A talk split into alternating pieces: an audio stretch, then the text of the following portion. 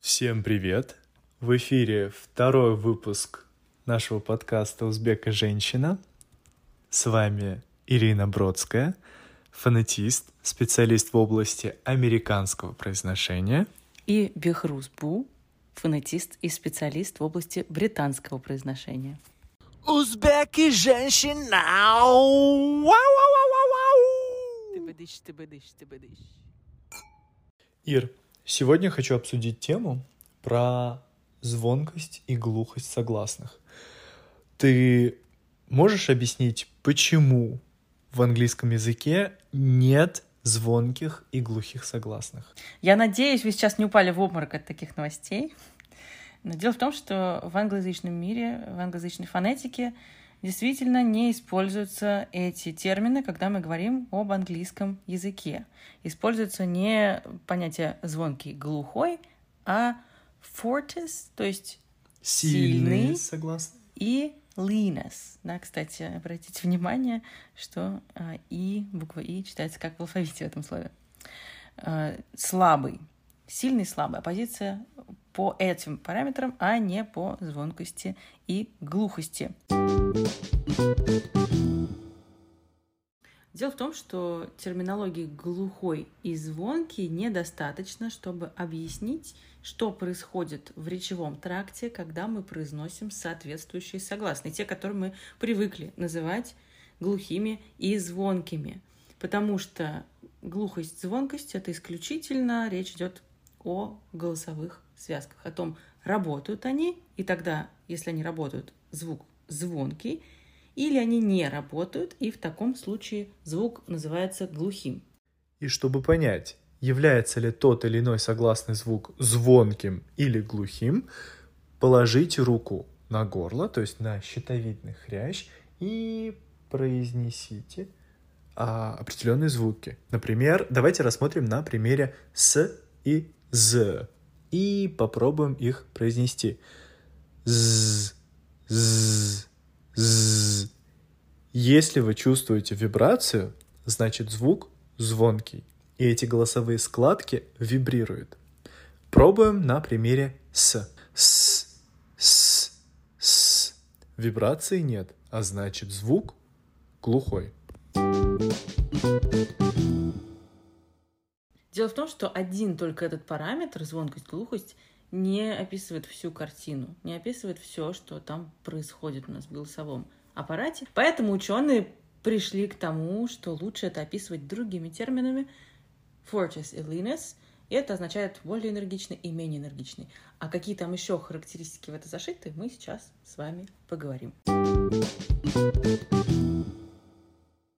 И, как мы уже сказали, первым параметром является энергичность, то есть то, как энергично, мощно или вяло, слабенько мы произносим те или иные согласные. И, как ни странно, сильными согласными в мире английской фонетики являются глухие согласные. То есть, если это взрывные согласные п, т, к, то они обязательно произносятся с придыханием, с оговорочкой, что перед ударным гласным. Если это фрикативные или щелевые согласные глухие, то они произносятся немножечко дольше. Ф, ф, с, ш. Слабые согласные, то есть в нашем случае БДГ. звонкие БДГ, В, З, Ж, и они все произносятся слабенько, Менее энергично. менее энергично, вяленько. Наверное, стоит чуть подробнее рассказать э, про взрывные согласные и придыхание, да? Да, давайте вспомним правила. Наверняка вы слышали, что глухие, взрывные, согласные ПТК и в американском, и в британском английском произносятся с так называемой аспирацией или с придыханием. Top, Top, cop, cop, pop. pop. Я хочу с нашими слушателями поделиться знаменитым экспериментом Проскунца. Есть такое слово «сканк», которое очень интересно, если мы его проанализируем с точки зрения фонетики. Мы только что говорили, что в ударном слоге глухие взрывные должны произноситься с придыханием. Эксперимент проводится так. Дано записанное слово «сканк». Мы должны отрезать от него первый согласный «с» и посмотреть, послушать, что у нас в результате получилось. Получится ли у нас слово «канк»? Русскоязычный человек, возможно, скажет, что да, да, конечно, получится, там же «к». Но англоговорящие, скорее всего, услышат в первом звуке не «к», а «г». И у них получится слово «ганг». Когда я училась в американском университете, нам это показывали, и практически все мои американские одногруппники в один голос сказали, что они слышат «ганг». Почему так происходит? Потому что в звукосочетаниях ст, сп, ск при дыхании п, т, к исчезает. А это значит, что т, п и к может быть расшифрован да, и носителями английского языка, и как их звонкие версии б, д, г потому что они звучат без придыхания, потому что на их слух они звучат уже не так энергично, не так сильно. Именно поэтому англоговорящим эти звуки кажутся звонкими или слабыми. А помнишь, ты мне рассказывал историю про такую вот ошибку в расшифровке чьего-то послания? Да, в гимназии, в которой я учился, английский преподавали экспаты, и в шестом классе у нас была учительница мисс Лори, и однажды в рамках мероприятия Хэллоуин у нас был конкурс. Две команды, ты подбегаешь к мисс Лори, она тебе в ухо шепчет слово, относящееся к Хэллоуин, ты рисуешь это слово, и твоя команда отгадывает. Я к ней подбегаю, она мне в ухо шепчет «Ghost, ghost, ghost». Я не понимаю, какое отношение имеет берег к Хэллоуину, но тем не менее начинаю это рисовать. Из-за этого моя команда потеряла один балл. Потому что она повторяла ghost, призрак. Но для моего слуха тогда это было недостаточно звонко. И я это расшифровал как coast, берег. Но зная я об этом тогда, я бы не допустил такого промаха. Тогда я бы уж точно знал, что несмотря на то, что этот звук Г звучит недостаточно звонко, из-за отсутствия там придыхания, я был бы уверен, что это звук Г, что это слабая и звонкая пара Г.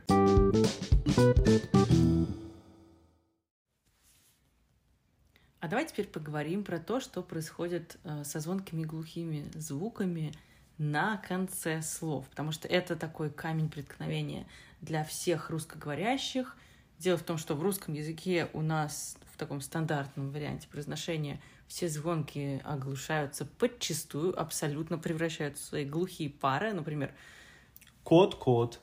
Или порог, порог. Непонятно вообще, что мы говорим. Без контекста совершенно угу. невозможно да. понять, что это за слова. Но мы же не говорим грибба.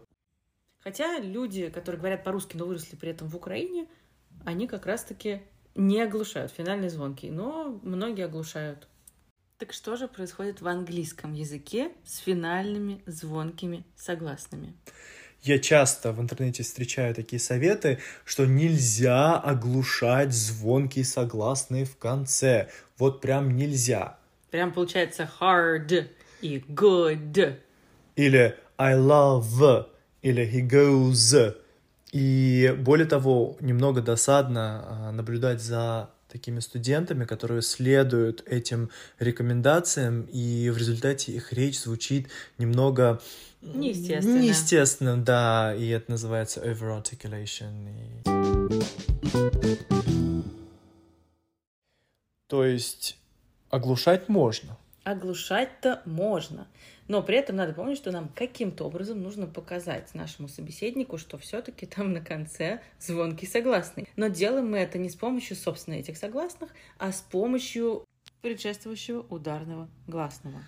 Например, leave, но leave. Обратите внимание, один и тот же звук и в первом слове leaf, то есть лепесток, звучит чуть-чуть покороче, чем во втором слове leave, покинуть. Leave, но leave. Или rep, reb. В первом случае «э» звучит короче, потому что там на конце глухой «п», Сильный. сильный «п», а в другом случае «reb» на конце слабый «б» и гласный зв- звучит немножечко длиннее. То есть не обязательно говорить rib, my rib. Да, вас Да? поймут просто, если вы потянете немножечко вот этот гласный «reb», «reb». Еще примеры. H, но age. Слышите? Я не говорю age. H, age. Back, bag. Я не говорю bag. Это просто bag, bag. Или use, но use. Use, use. Заметьте, этот звонкий «з» я произнес слабенько. Я не сказал use, я сказал use, use. Но use, use, как в первом слове. И последний пример. Pot, pod. Я не говорю pod, просто pod, pod. И ты знаешь, для меня то, как специалист по фонетике говорит о вот этих звонких и глухих согласных на конце, такая лакмусовая бумажка, которая говорит, грамотный перед нами специалист или не очень. Потому что это явление, о котором мы сейчас говорили, оно пронизывает весь язык целиком, это касается разных акцентов. И опираться только на звонкости и глухости, заставляя людей не оглушать, как минимум, как минимум, некорректно.